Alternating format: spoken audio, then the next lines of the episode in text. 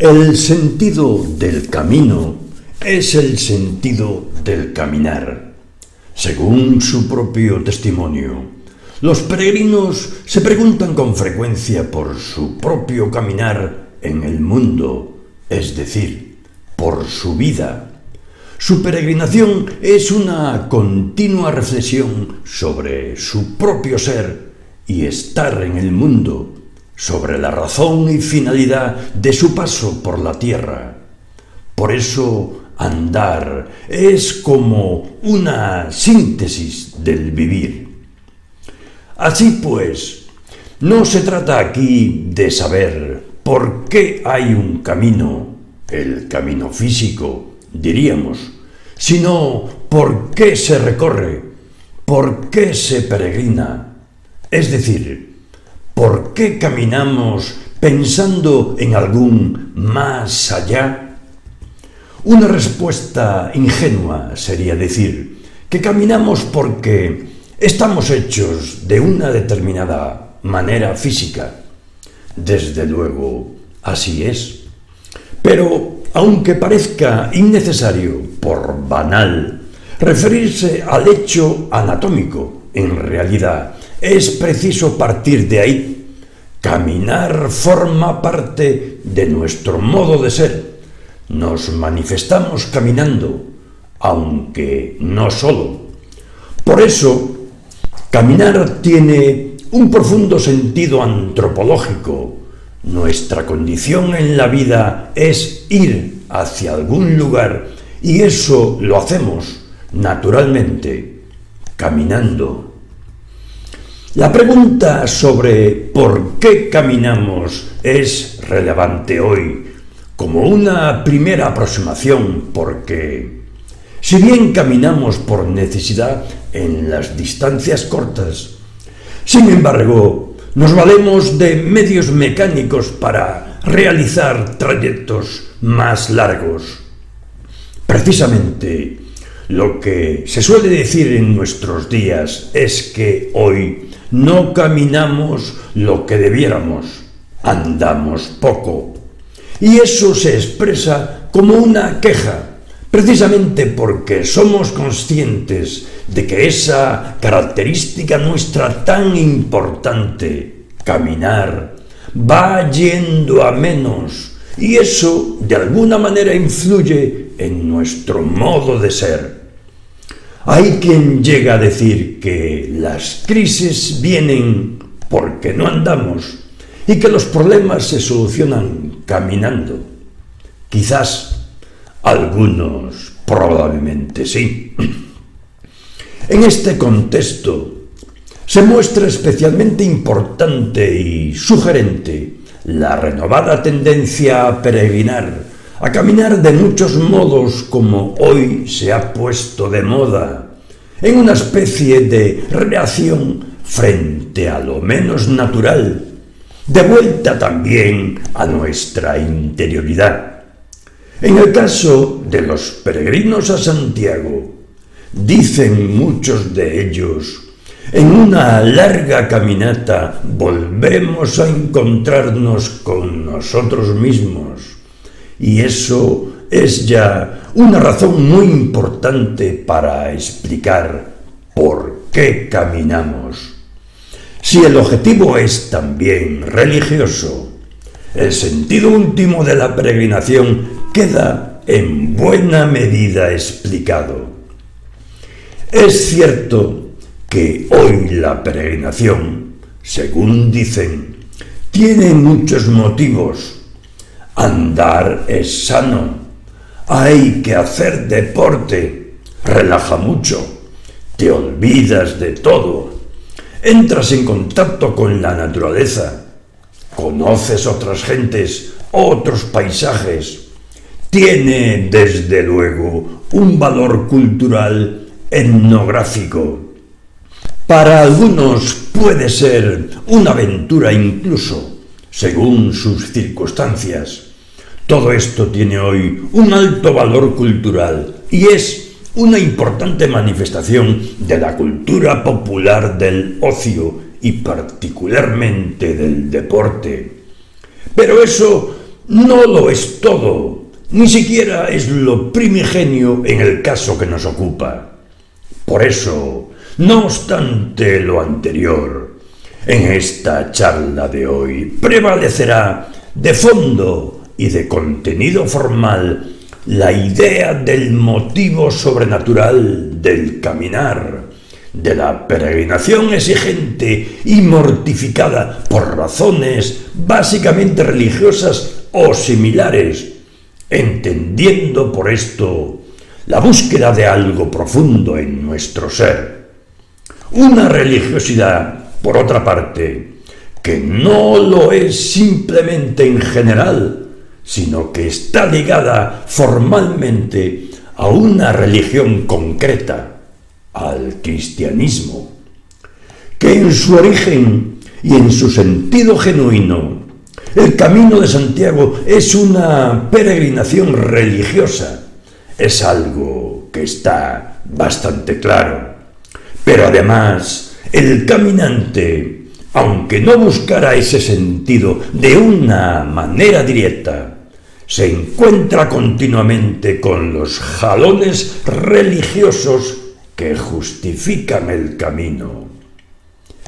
El camino de Santiago va de iglesia en iglesia, de crucero en crucero, y el caminante se encuentra con tantos peregrinos que le hablan de Dios, o bien se halla directa e inopinadamente ante él, como ese madrileño que vino a hacer deporte y se encontró al comienzo con un Cristo de granito. No dejó de pensar en aquella imagen durante todo el camino. Él, que hacía años que no iba a la iglesia, que se había acercado a Roncesvalles solo para descansar en vacaciones hasta los que no se preocupan de lo religioso o lo dejan en un segundo plano. Es más, incluso los que están en contra de lo religioso y vienen al camino a otra cosa, acaban reconociendo que el camino hay algo, es decir, algo que va más allá de las expectativas de tejas abajo, por interesantes que fueran, que ellos traían. Por eso hay que preguntarse más en concreto, ¿por qué peregrinamos a Santiago de Compostela? Razones personales, ya lo hemos visto, puede haber muchas, tantas como personas y circunstancias. Pero hay razones más profundas y hay, sobre todo, una especie de común denominador que engarza con las razones personales porque está enraizado en la antropología de la cultura y con la historia, haciéndose una sola cosa con la religión. Eso nos afecta a todos, no solo porque todos nos identificamos con nuestra cultura, sino porque se trata de cuestiones que están presentes en todas ellas, pertenecen al trasfondo de las mismas en la medida en que afectan a la naturaleza del ser humano. Son estas cuestiones las que serán objeto de nuestra reflexión de hoy. Antes que nada, hay que decir, una vez más, se ha dicho de mil maneras, que caminar es una metáfora de la vida. La vida es muchas cosas. Por ejemplo, es un camino biológico que nos lleva desde la infancia hasta la experiencia. Es un camino profesional que nos hace avanzar por diferentes formas de trabajo, y de servicio a los demás, donde buscamos un progreso, una mejora que a veces no parece terminar. Es la vida también, un camino interior en el que nos vamos transformando y madura nuestra personalidad. Es, en fin, y fundamentalmente, un camino espiritual y religioso en el que, según el sentido cristiano, cada persona debe irse identificando cada vez más con Cristo, tender a la perfección para finalmente pasar de esta vida perecedera a otra perdurable. Pongamos por delante, antes de que sea demasiado tarde, la cita inevitable del poeta castellano este mundo es el camino para el otro que es morada sin pesar. Más cumple tener buen tino para andar esta jornada sin errar. Andar, de eso se trata, pero andar sin errar. La importancia del acierto. Si caminar es metáfora de la vida, parece importante acertar. Ese ideal es cada vez más difícil. Como dice el filósofo, muchos de nuestros contemporáneos ya no tienen claras las verdades más elementales acerca del ser del hombre, de su recto comportamiento, de su papel en la ciudad y de su destino trascendente. El ser humano se ha convertido en un enigma indescifrable para sí mismo. Así pues, el acierto que nos pide el poeta parece alejarse. Pero la vida solo merece la pena si se acierta, al menos si, con honradez, se intenta acertar. En el camino el acierto es llegar. Aquí no cabe solo intentarlo, hay que conseguirlo. Si no llegas a Santiago, te quedas sin la Compostela, que es un símbolo de la llegada, del camino recorrido y de su motivación religiosa. Errar es desviarse. Por eso caminar es una lección de vida. Es decir, hay que andar con sentido de finalidad. Eso es lo que llenará nuestras vidas, tener un fin y buscarlo cada día, sin descanso, sin pararnos. Si dijeses basta, estás perdido, decía San Agustín. Ve siempre a más, camina siempre, progresa siempre. No permanezcas en el mismo sitio, no retrocedas, no te desvíes.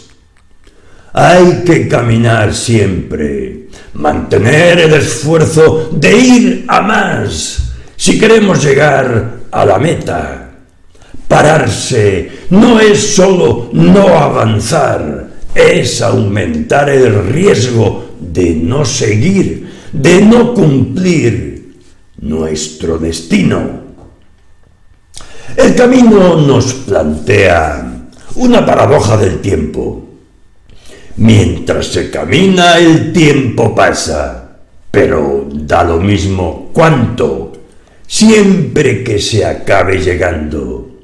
Se puede ir despacio, pero no parar porque si te paras no llegas nunca. Es como la vida si nos paramos. Es decir, si no hacemos nada, es como si no hubiéramos llegado.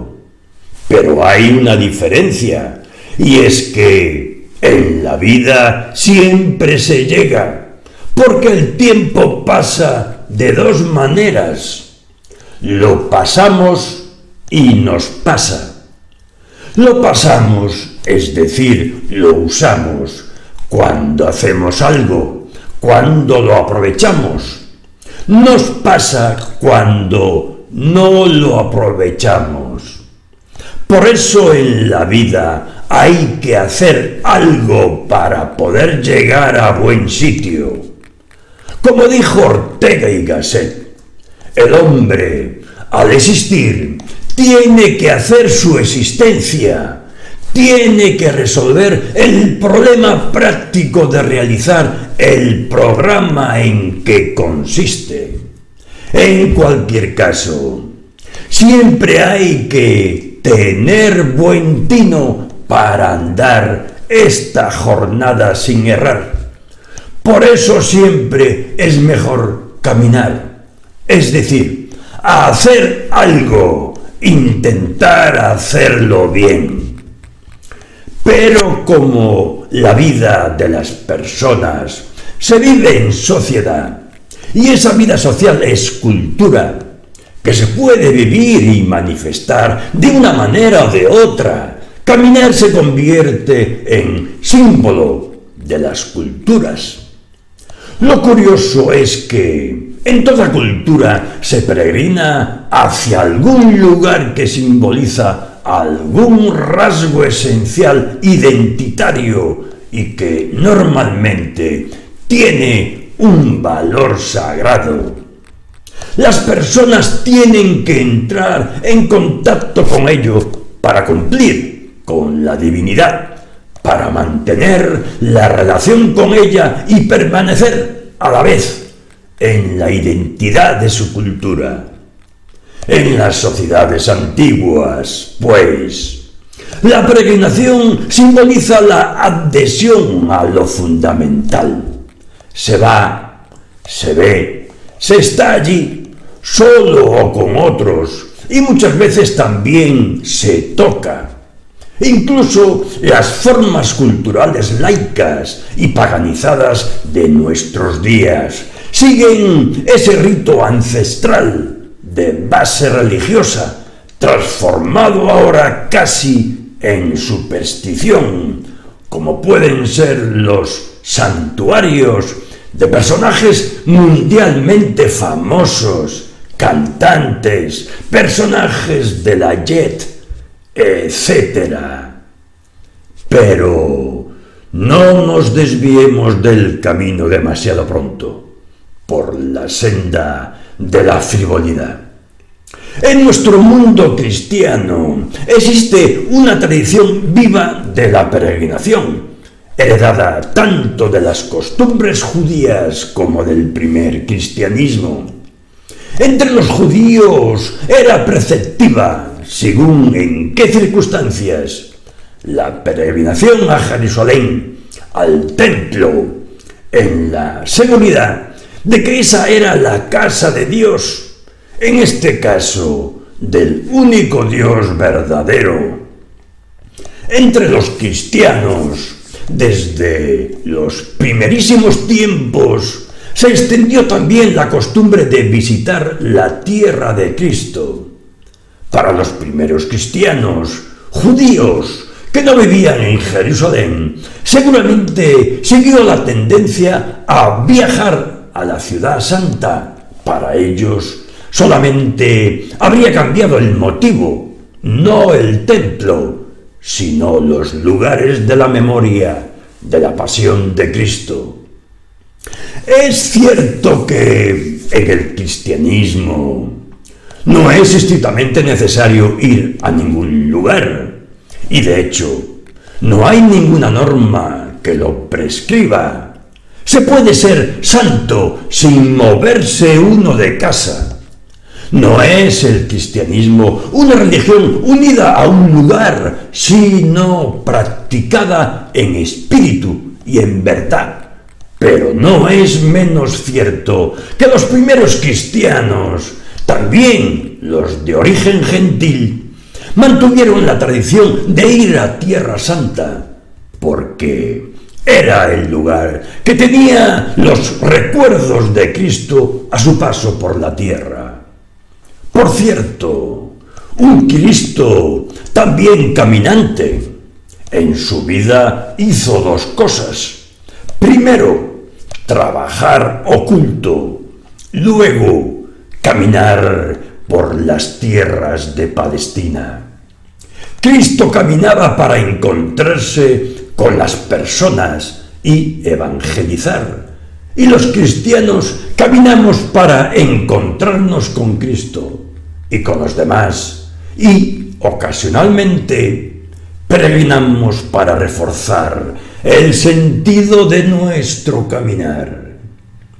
Esa tradición de ir a Tierra Santa luego se amplió y particularmente se extendió a la visita a los restos de los mártires como una expresión del culto de veneración que se daba a esas personas singulares que dieron su vida por la fe desde los comienzos. Pero eso no ocurrió solo en Palestina, sino en otros lugares, singularmente en Roma. Entre los mártires romanos estaban, de modo eminente, San Pedro y San Pablo, pero esa costumbre pasó también a los lugares donde estaban los cuerpos de los otros apóstoles, los primeros y principales testigos de Cristo, como luego se extendería a la visita de las sepulturas de otros mártires.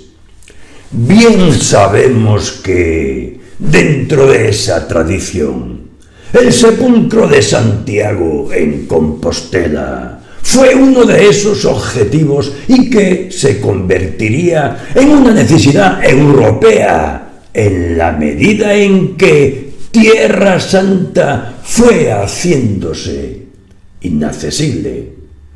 De alguna manera, el viaje a Jerusalén se sustituyó por el de Santiago, sobre todo desde el siglo IX, cuando la ocupación musulmana dificultó la llegada a Tierra Santa. El camino de Santiago se instaló así en la tradición cultural de la Europa cristiana de manera inseparable y característica, como un símbolo de ella. Dante Alighieri lo decía con claridad en su Vita Nuova, donde recordaba las tres metas principales de la peregrinación medieval, Jerusalén, Roma y Santiago, mostrando así lo asentado entonces de la costumbre en toda Europa. Santiago tiene además, diría yo, una característica particular. Si Tierra Santa se convirtió en tierra de cruzada, y por lo tanto de lucha física por recuperar la libertad de practicar la fe, tantas veces impedida. El camino de Santiago fue, desde el principio, un camino de paz.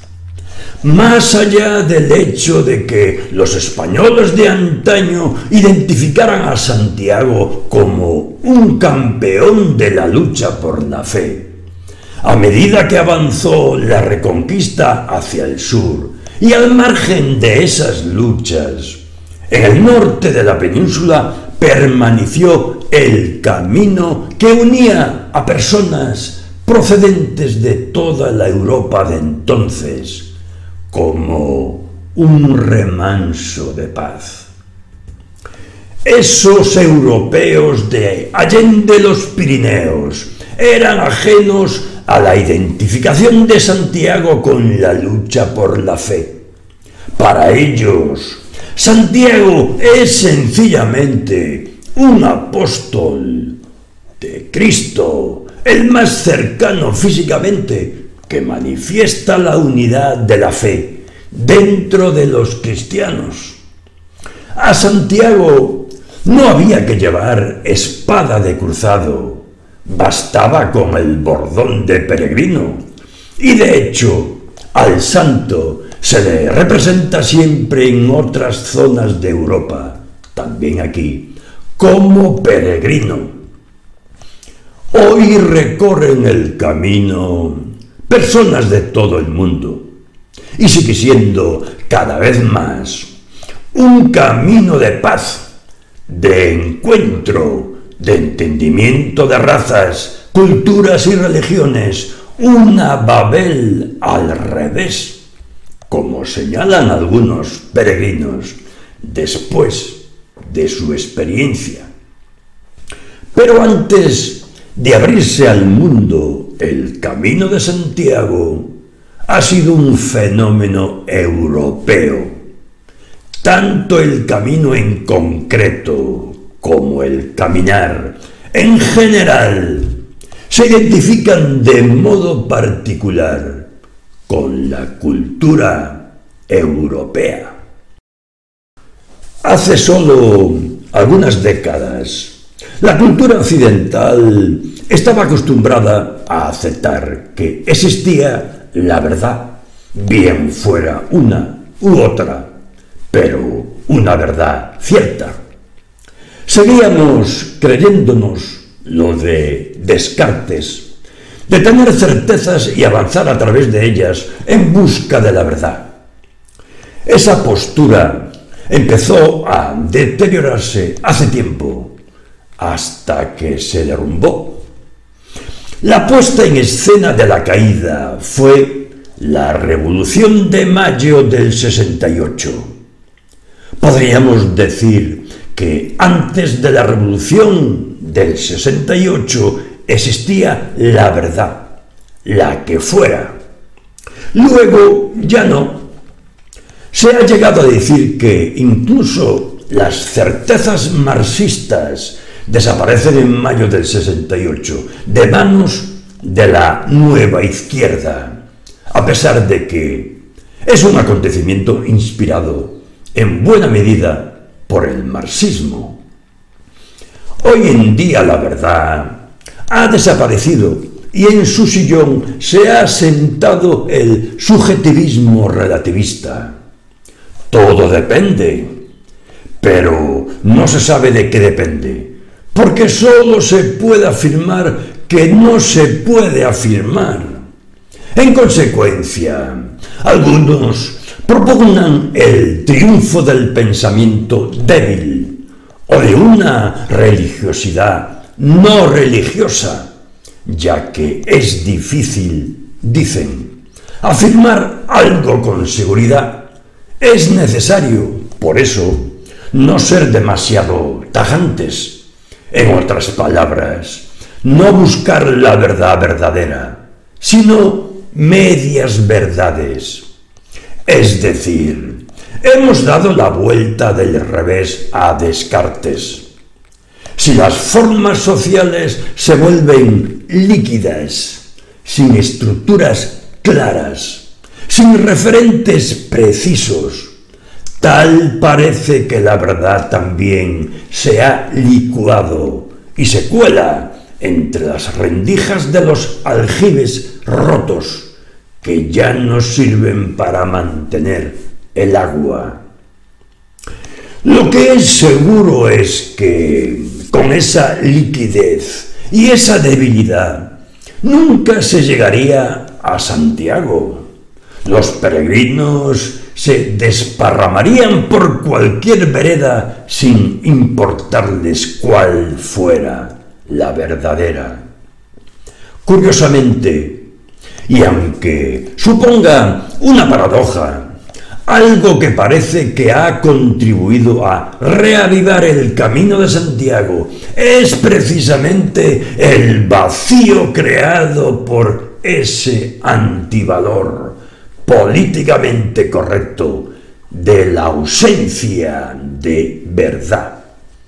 Frente a ello, muchos nos hemos puesto a caminar para encontrar la verdad perdida. Porque quien camina siempre busca algo concreto y real, porque sabe que existe en alguna parte. Se camina hacia una certeza que dará un sentido a la vida. Se va en busca del tesoro escondido. En definitiva, el caminante tiene fe, aunque a veces no sepa bien en qué o en quién. Solo con la esperanza de encontrar esa fe o lo que ella nos traiga, se soportan las incomodidades del camino. Se necesita mucha fortaleza y constancia para superar obstáculos, no gigantes, desde luego, pero sí muy superiores a los de las habituales actividades deportivas. Caminar es, por lo tanto, un antídoto frente al relativismo. No caminar para huir, que es la forma negativa del caminar, sino caminar buscando, porque la verdad existe, sí, pero hay que buscarla. No se hace patente por sí misma de manera necesaria. Hay que descubrirla. Pero está. Y tantas veces está dentro de nosotros mismos. Quien peregrina por esta razón, buscando, se atreve a hacer el esfuerzo